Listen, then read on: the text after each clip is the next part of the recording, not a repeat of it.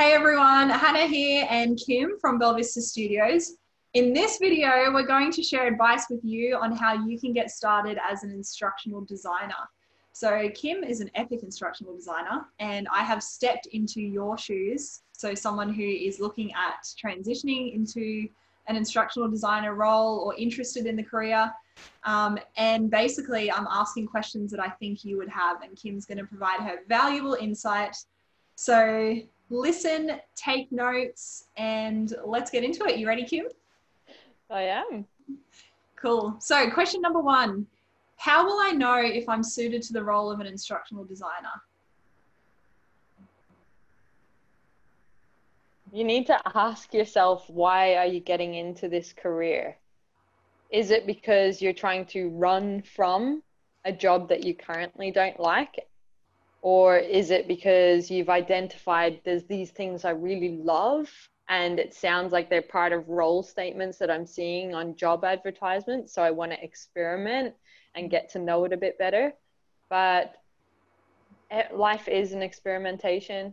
So you just got to like try a little taste of it and see if you're interested. Watch our videos because it gives a lot of insight into what the role is like um, listen to podcasts, look at things on YouTube. But I'd say if you're watching this video, you've already kind of identified that it is for you. Um, so just fucking go do it. Give it a go. See what happens. Ask him good advice. What transferable skill, skills can someone use from a previous job in their instructional design role? Um, problem solving, asking questions. If you are just curious as a human being and seek to understand, you can make it. Because curiosity is a mindset of an instructional designer. So you will learn the skills, the tools, articulate and Camtasia and Captivate and how to storyboard and all that kind of stuff by Googling or getting thrown in the deep end and having to do it. But if you can just always remember, I just need to be curious. I don't need to have all the answers. I'll make it. You weren't born able to walk, but you worked it out. You tripped, you fell, you crawled first, all those kinds of things. It's the same thing with any new thing that we try. So just be curious and yeah, you'll get there. Love it.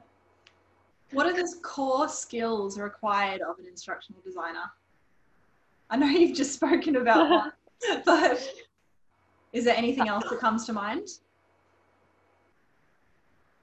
Um, I think you have to ask good questions to solve the right problem. So you need to understand how to identify the right problem.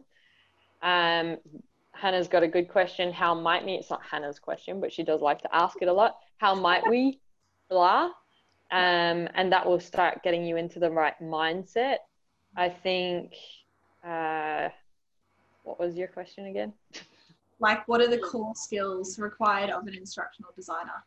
What skills do people need to obtain to be good at what they do as an instructional designer? I think you need quality. You need to have a care factor for producing quality um, things. So, like proofreading your work, it's such an essential skill. You know, check, don't have errors coming through with stuff. Like, I know this is really basic, but if you can master these, it frees up your mind to open up to learn more of the advanced skills, like something like human centered design and that. Yeah, agreed. Keep it simple, get that sorted first. Yeah and like you, over time it depends on what kind of instructional designer you are you might need to learn facilitation skills. You might need to learn project management, but you'll get there. You can't learn everything.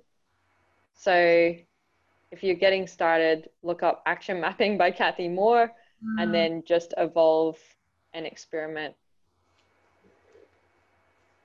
Love it. What do you think interviewers would want to hear from people that are going for an instructional designer role? Demonstrated experience how have you done it before? If it's a new role and you've never done it in instructional design world, how have you solved the same problem in your previous role? Demonstrate that. Or mm. go, actually, do you know what? I've never done that before, but this is how I would do it if I was presented with that. Because it's all about the process. They want to understand that you can apply a process to solve a problem. So that demonstration or sharing your process really paints the picture of so many aspects of you as an employee your creativity, your problem solving, your critical thinking, your how you think, what kind of mind you have. You know, you're exposing so much of yourself by telling that kind of story or answering the question in that particular way. There's mm-hmm. a a cool model called the STAR model, S T A R, which is like a really nice way to structure your answer. It's situation, task, action, and result. So think about it from that perspective. You can just Google to go in and see examples of that. But I think you need to be able to demonstrate how you've done it before, even if it's not in our industry, um, and which is sharing a process or imagining this is. Because I know a lot of people are like, I don't have a portfolio and I don't, I've never done this before. So imagine that you were doing that thing that they've asked you. Demonstrate how you would imagine mm-hmm. yourself applying your process or your approach to that particular question they've asked you. Yeah, nice. That's good because I was going to ask about the portfolio part. Do you think so? You don't think you need to go to an interview with a piece of work, even if you just do it in your own time or? I think it's good if you experiment, but it, it shouldn't hold you back from applying yeah. for jobs. Neither should you need two years, five years experience in the industry. Like yeah. everyone starts from zero. And it's not just our industry. We always start having nothing. At one point, Bella Vista mm-hmm. Studios had no examples. Mm. What did we do? We thought about our transferable skills from a previous life in a phone shop. You know, what can I use from working in a phone shop in my university job to apply for this instructional design role when I have no mm-hmm. portfolio, no demonstrated experience in this particular industry? It's always the same when you're going for a job. So that's just fear coming in. Yeah. Very cool. I think we have a video on doing, oh no, it's how to create a portfolio, I think. If yeah. you do want to create a portfolio, but I don't believe you need a portfolio.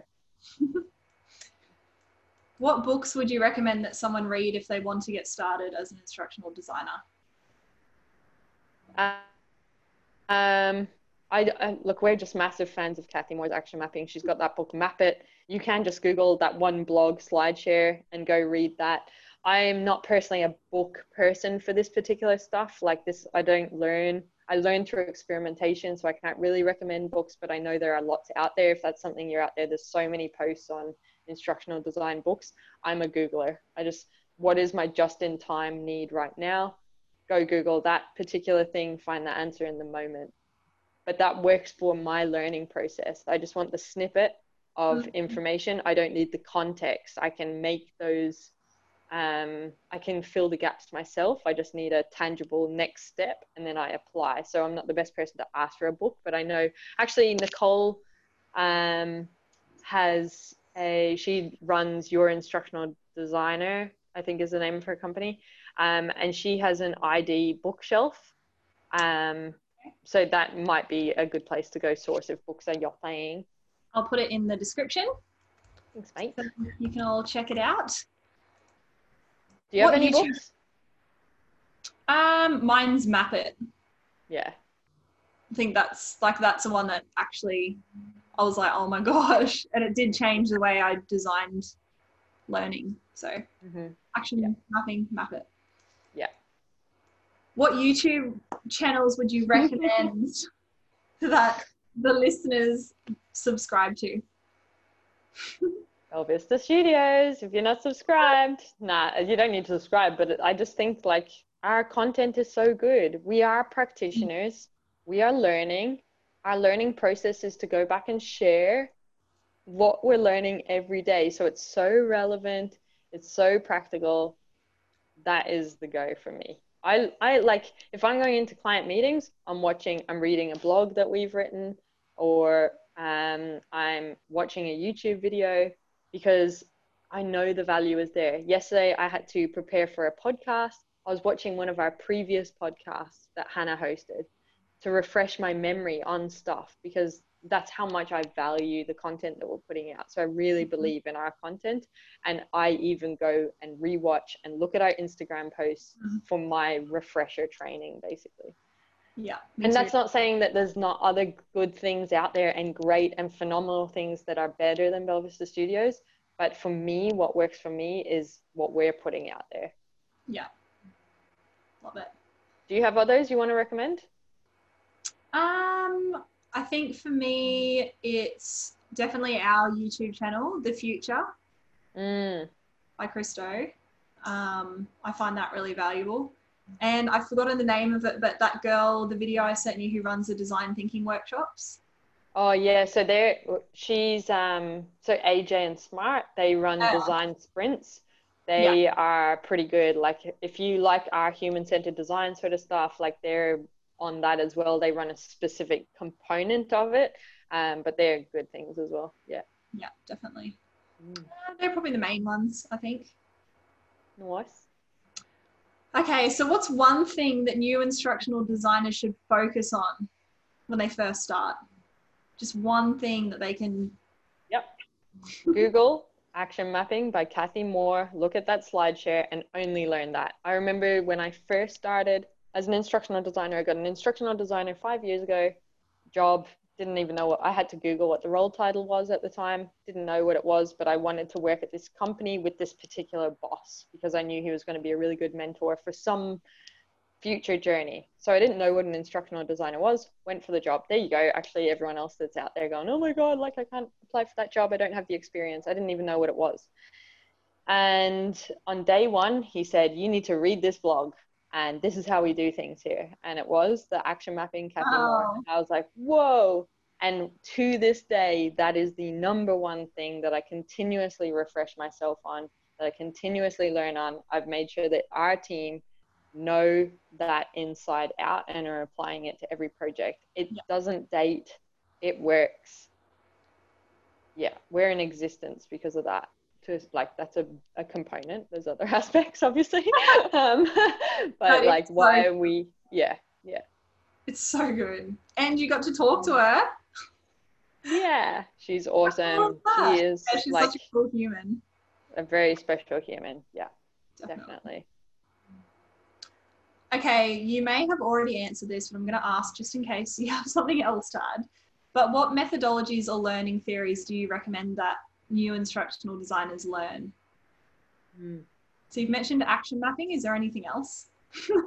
or should Um, focus on action mapping or? it's hard because I am not a like for me that stuff is very academic, right? Like it's pedagogies and all that thing that that goes over my head. I can't even describe it because it like my brain can't hold that information. I'm a practical person. So I would go to me the things that if you you can learn that stuff, you can learn about like I don't even know what they are right now. Um, but like, and that's will tell you. Be, I may um, it might be just because we do them automatically now. But like, if you want to learn something, my recommendation is human-centered design. And the next place to go after this video is to that playlist that we have that is human-centered mm-hmm. design yeah. for instructional designers and L&D professionals, because that has taken our skills to the next level. And through that, you're able to I think that's why we probably do the methodologies and all that kind of stuff ourselves, but we don't label it as those things because through human centered design, we just, it makes us apply our skills to solutions in that way, Yeah. just an informal way, I guess. Yeah, that's really interesting. I think I've had a realization listening to your answer to that question. So I Mm. think what's important, because I spoke to John Hinchcliffe Mm. around this on a video, so I'll put that in the description as well. That's around how to become an instructional designer. That's such a good video. You have so to it good. Yeah. Yeah. And he was saying like you just need to know what your process is, and I think that's what play that's what's playing out with your answer. Mm. You just need to un- and I think our process is that combination of the action mapping and human centered design, and we don't need anything else. Yeah. Those two things are working for us and giving us results, and potentially it'll evolve into the future, and we might add another theory or Yeah. I guess for people watching or listening, it's just having a look at what's out there and thinking about what works for you. Because for John, it was ADDIE. So Mm. he uses ADDIE. He goes through that process and interviews. He the way he explains things is going through the Yeah. ADDIE process. Um, so yeah, I guess it's everyone's different. It's just what works for you. So you can go check out human centered design or action mapping. You can go check out ADDIE, or like you said, you can just Google and there'll be so much out there, and you just need Yeah. to look and see what feels right for you and experiment. Yeah. I think that's really nice permission, Hannah, for people to just, you know, see what resonates with you. Hmm. Because we have resonated a lot with human centered design and we're so passionate about it because we see the benefits and now it's a natural way that we approach everything that we do and we're getting the results.